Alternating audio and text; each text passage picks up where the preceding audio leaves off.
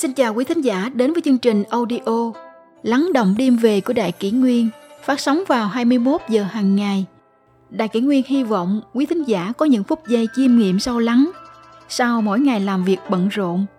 Hôm nay, chúng tôi xin gửi đến các bạn thính giả câu chuyện Chưa buông bỏ được sắc dục thì không thể đắc được đạo lớn.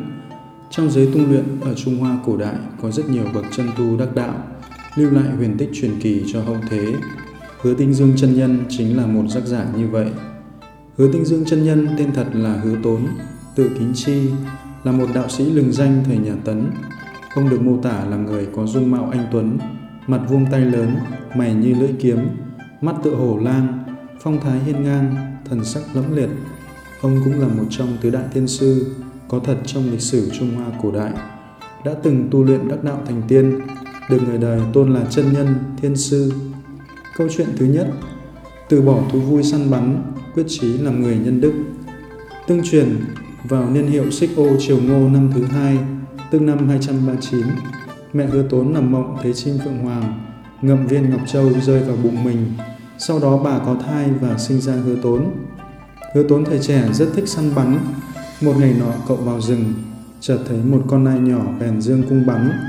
Nai con bị trúng tên nhưng vẫn cố sức gắng gượng. Nai mẹ thấy con bị thương, bèn chạy đến. Nó không sợ người, cũng không sợ cung tên, mà chỉ ân cần liếm láp vết thương cho con. Nai con nằm thoi thóp được một lúc thì buông xuôi bất động. Nai mẹ thấy thế, hai mắt nhòe ướt, đau đớn xót xa, nó quẩn quại mê man rồi cũng chút hơi thở cuối cùng. Hứa tốn thấy kỳ lạ, thầm nghĩ. Thú vật hễ thấy cung tên là hoàng sợ bỏ chạy, sao nay mẹ không sợ? Và sao nó lại quẩn quại rồi cục chết thế này? Cậu bèn mang cả hai xác nai về nhà, trong lòng vẫn không nguôi cắn dứt về câu chuyện vừa xảy ra. Hứa tốn thử mổ bụng chúng ra xem, thấy nai con bị thương như vậy mà nội tạng vẫn nguyên vẹn, còn nai mẹ tuy bên ngoài lành lặn, nhưng ruột lại đứt từng khúc. Cậu bật khóc, ngửa mặt lên trời mà rằng, thì ra nay mẹ vì thương con mà sẵn sàng liều mạng sống, lại cũng vì con bị chết mà đau đớn đến mức đứt lìa khúc ruột. Cớ sao ta lại vì một miếng ngon mà giết hại thú vật thế này? Hứa tốn vừa khóc vừa bẻ gãy cung tên, từ đó cậu không bao giờ vào rừng săn bắn nữa. Hứa tốn sau này không chỉ là bậc trí giả trên thông thiên văn dưới tường địa lý, mà còn là một người nhân đức, sống chân thật thiện lương, không ham cầu danh lợi. Đến niên hiệu Thái Khang năm thứ nhất, năm 280 đời nhà Tấn, hứa tốn thi đậu hàm hiếu liêm, được bổ nhiệm làm huyện lệnh huyện Tinh Dương ở đất Thục. Ông là vị quan công minh, liêm chính, yêu dân như con, hết lòng phụng sự giang sơn xã tắc nên được dân chúng kính mến, gọi là hứa Tinh Dương.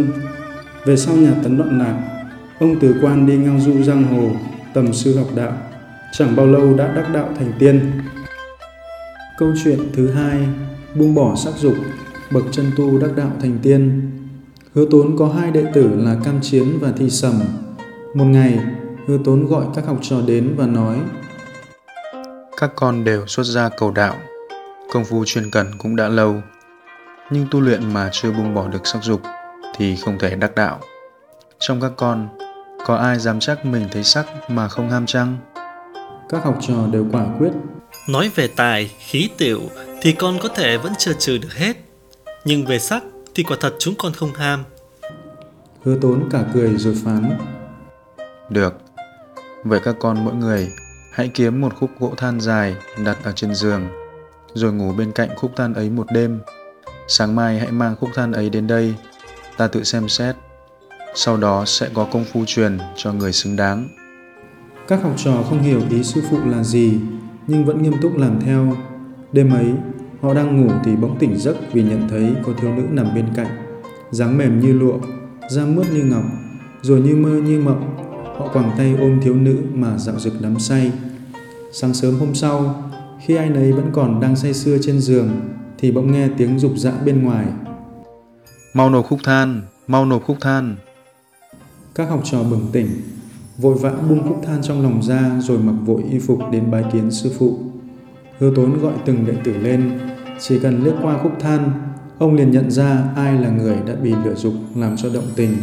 Thì ra thiếu nữ đêm qua chính là khúc than biến thành. các đệ tử biết rằng mình đã không giữ được vững, chỉ còn cách cúi đầu hổ thẹn. Cuối cùng, chỉ có một đệ tử mang khúc than sạch không tì vết lên nộp cho sư phụ. Hứa tốn hỏi học trò này. Sắc là thứ mà ai cũng ham, sao con lại chẳng ham? Bởi vì con đã luyện công phu từ chỗ sắc này mà nên. Trước kia con là người mê đắm sắc dục, từ sáng đến tối đều chìm đắm trong cơn say tình. Không có là không chịu được, nhưng lâu ngày thần khí suy nhược, đe dọa đến tính mạng. Lúc ấy còn mới giật mình bừng tỉnh, do đó mà còn mới quyết chí học đạo. Từ đó chỉ cần nghĩ đến việc phải bảo toàn tính mạng, còn lại chẳng còn chút tham luyến nào đến nữ sắc nữa. Hứa tố nghe vậy rất hài lòng, bèn chọn người này làm đệ tử chân truyền. Vì đệ tử ấy về sau cũng đắc đạo thành tiên như Hứa Tốn. Tương truyền, vào ngày 15 tháng 8 năm Ninh Khang thứ hai, năm 374, Hứa Tốn đã bạch nhật phi thăng, đưa cả gia quyến và đệ tử bay lên trời.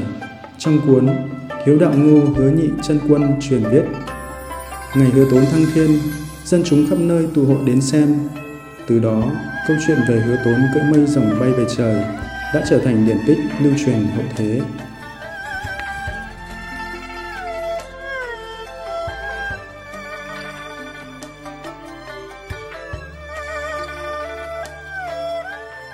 Tiếp theo chúng tôi xin gửi tới quý thính giả câu chuyện. Người xưa dạy, Tâm còn bất thiện, Phong thủy vô ích. Bất hiếu cha mẹ, Thờ thần vô ích. Ở đời, Mọi chuyện nhiều lúc sẽ không diễn ra theo đúng ý nguyện của con người. Việc tưởng rằng có lợi, Có khi lại thành vô ích.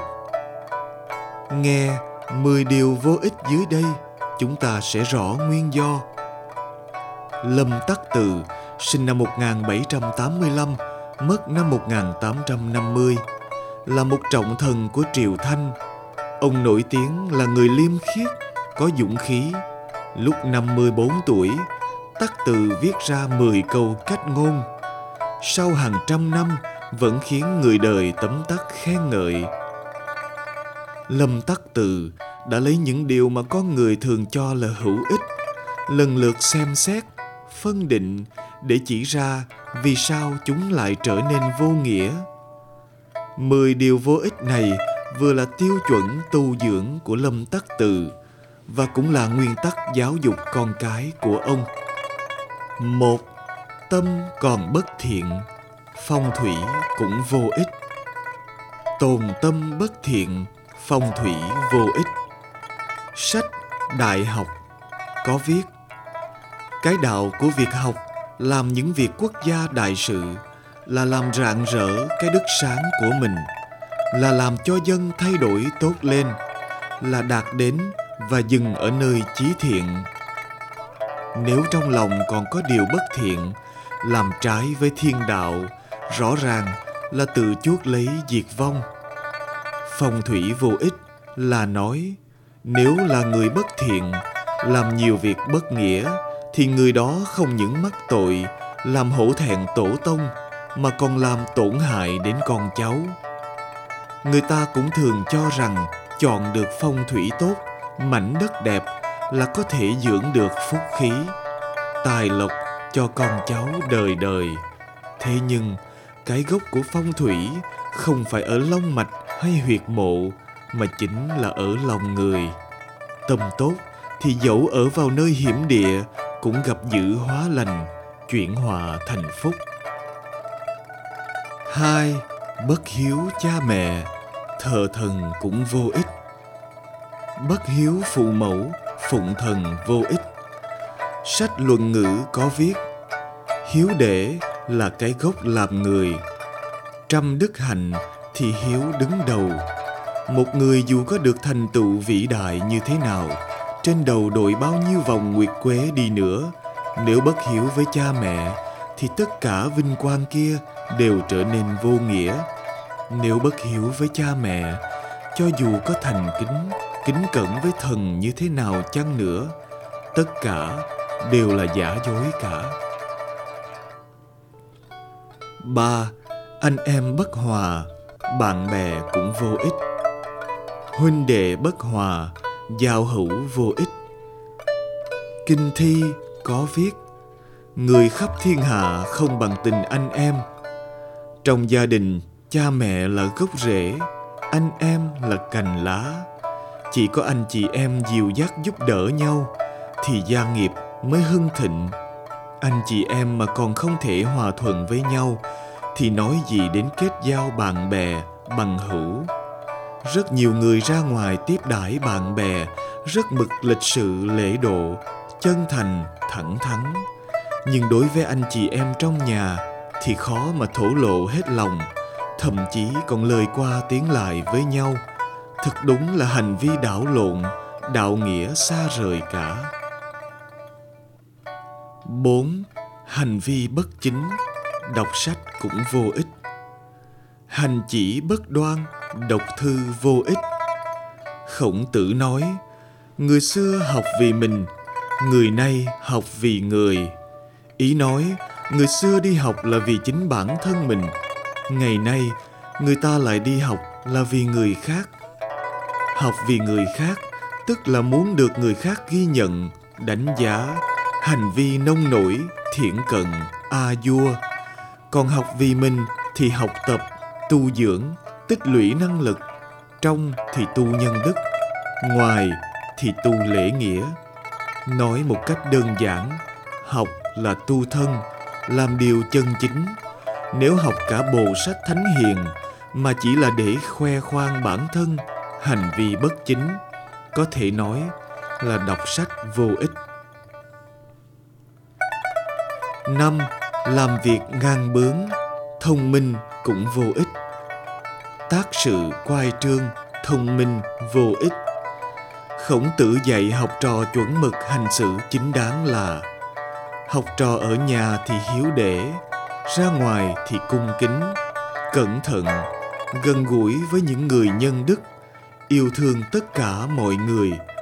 Làm được như vậy mà còn dư sức thì lúc đó mới bắt đầu học văn hóa làm việc ngang bướng là nói người hành xử bất chấp tình lý, cố chấp, làm gì cũng tỏ ra hơn người người thích mị dân, lấy lòng người khác, rắp tâm bất lương, thì cái thông minh tài hoa của họ cũng bị người khác lợi dụng, trở thành công cụ làm việc ác.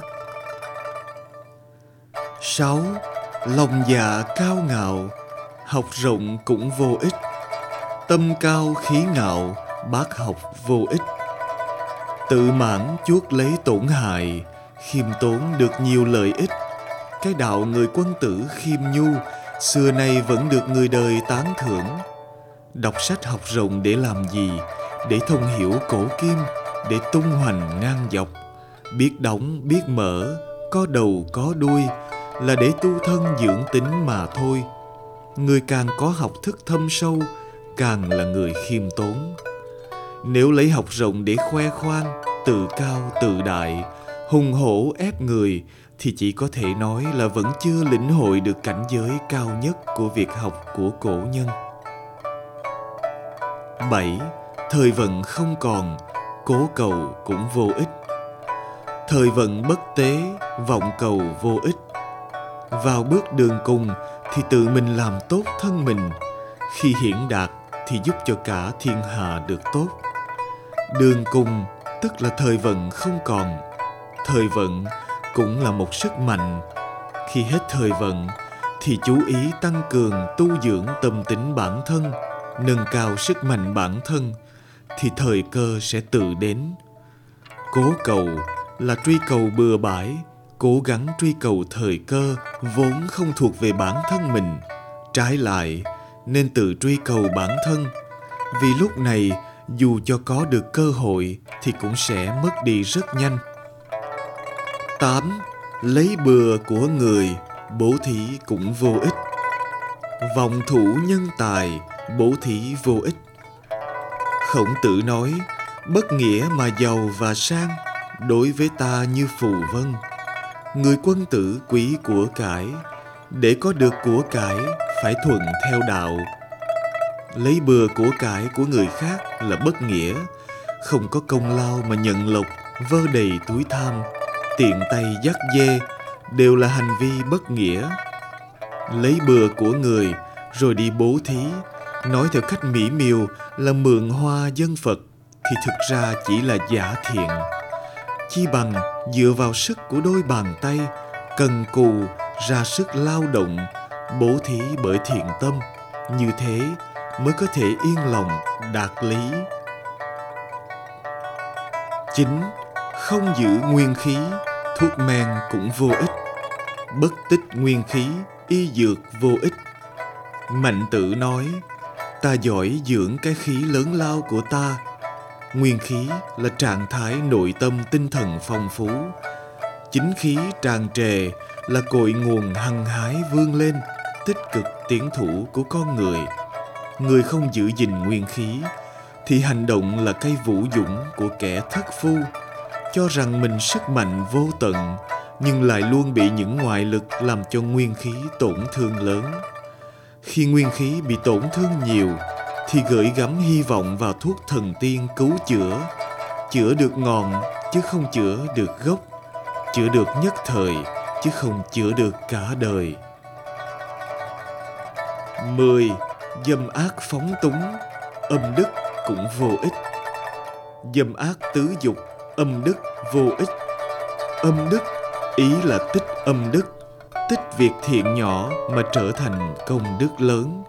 Phòng tránh việc ác nhỏ để tránh tổn hao công đức. Nếu cuộc sống phóng túng xa xỉ, hoang dâm vô độ, tuy làm nhiều việc thiện, tích nhiều âm đức, thì cũng uổng công vô ích muốn độ cho người khác thì trước tiên phải tự độ cho mình. Lấy mình làm gương, nghiêm khắc giữ mình theo giới luật, bắt đầu từ gian khổ, chất phát vậy nên, chớ thấy việc nhỏ mà không làm, chớ thấy việc ác nhỏ mà cứ làm.